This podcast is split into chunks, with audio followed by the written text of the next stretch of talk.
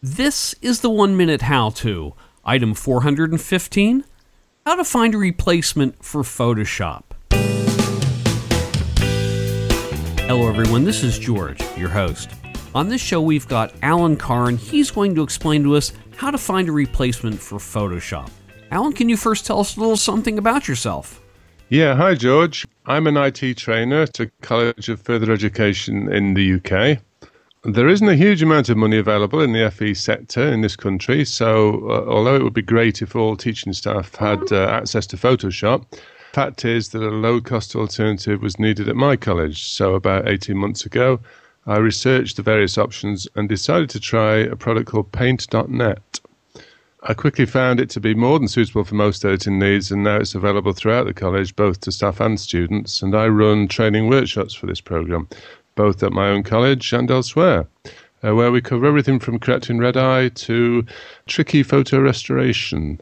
Just as a note here, Paint.net does require Microsoft's .NET framework, which is included in Vista and can be installed in Windows XP as a free download from Microsoft. Indeed, it may very well already be on your system if you're an XP user. Okay, Alan, if you're ready, then you've got 60 seconds. Paint.net is a free photo editor. It's an open source program that was developed at Washington State University with help from Microsoft. The essential tools such as cropping, resizing, brightness, and contrast are easy to use. It's an intuitive piece of software. And there's also hue, saturation, and levels adjustment, as well as curves, which work similarly to Photoshop. Any decent photo editor needs more than that, however, and for me, it's the inclusion of layers that makes Paint.net a useful alternative to Photoshop. Uh, you can duplicate, delete, and create new layers with a choice of blending options for additional effects. And there's also a transparency slider, which provides further opportunities for the creative juices to flow. Combine the layer feature with the ability to clone and the inclusion of the Magic Wand Select tool, uh, both of w- which work similarly to Photoshop, and you'll understand what a gem of a photo editor this is. What would be some of the downsides of the program?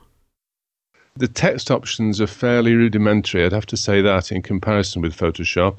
Effects like drop shadow have to be simulated using uh, two layers of text and slightly moving one, for instance.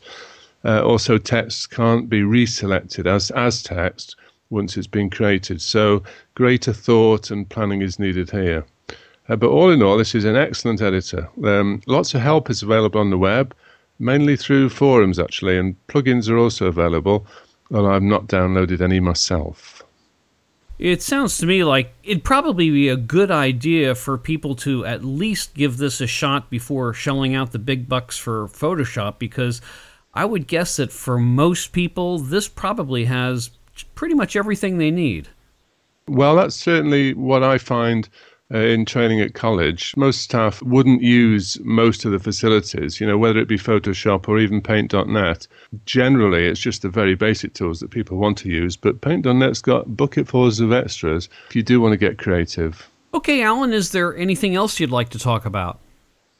Well, can I just go on to say that uh, to download Paint.net, or really all you need to do is search for Paint.net and include the word download as well in your browser and there'll be no end of places to get it from. It's not a big file to download, and installation is pretty painless. If you're used to using a program like Photoshop, you'll take to it really quickly. If not, you might find the floating panels take a bit of getting used to. Can I just mention now that I'm also, like George, I'm a music podcaster. I play the best independent music from around the world, and you'll find that at my podcast, which is darkhorseradio.com. So I'd hope to see you there one day, maybe.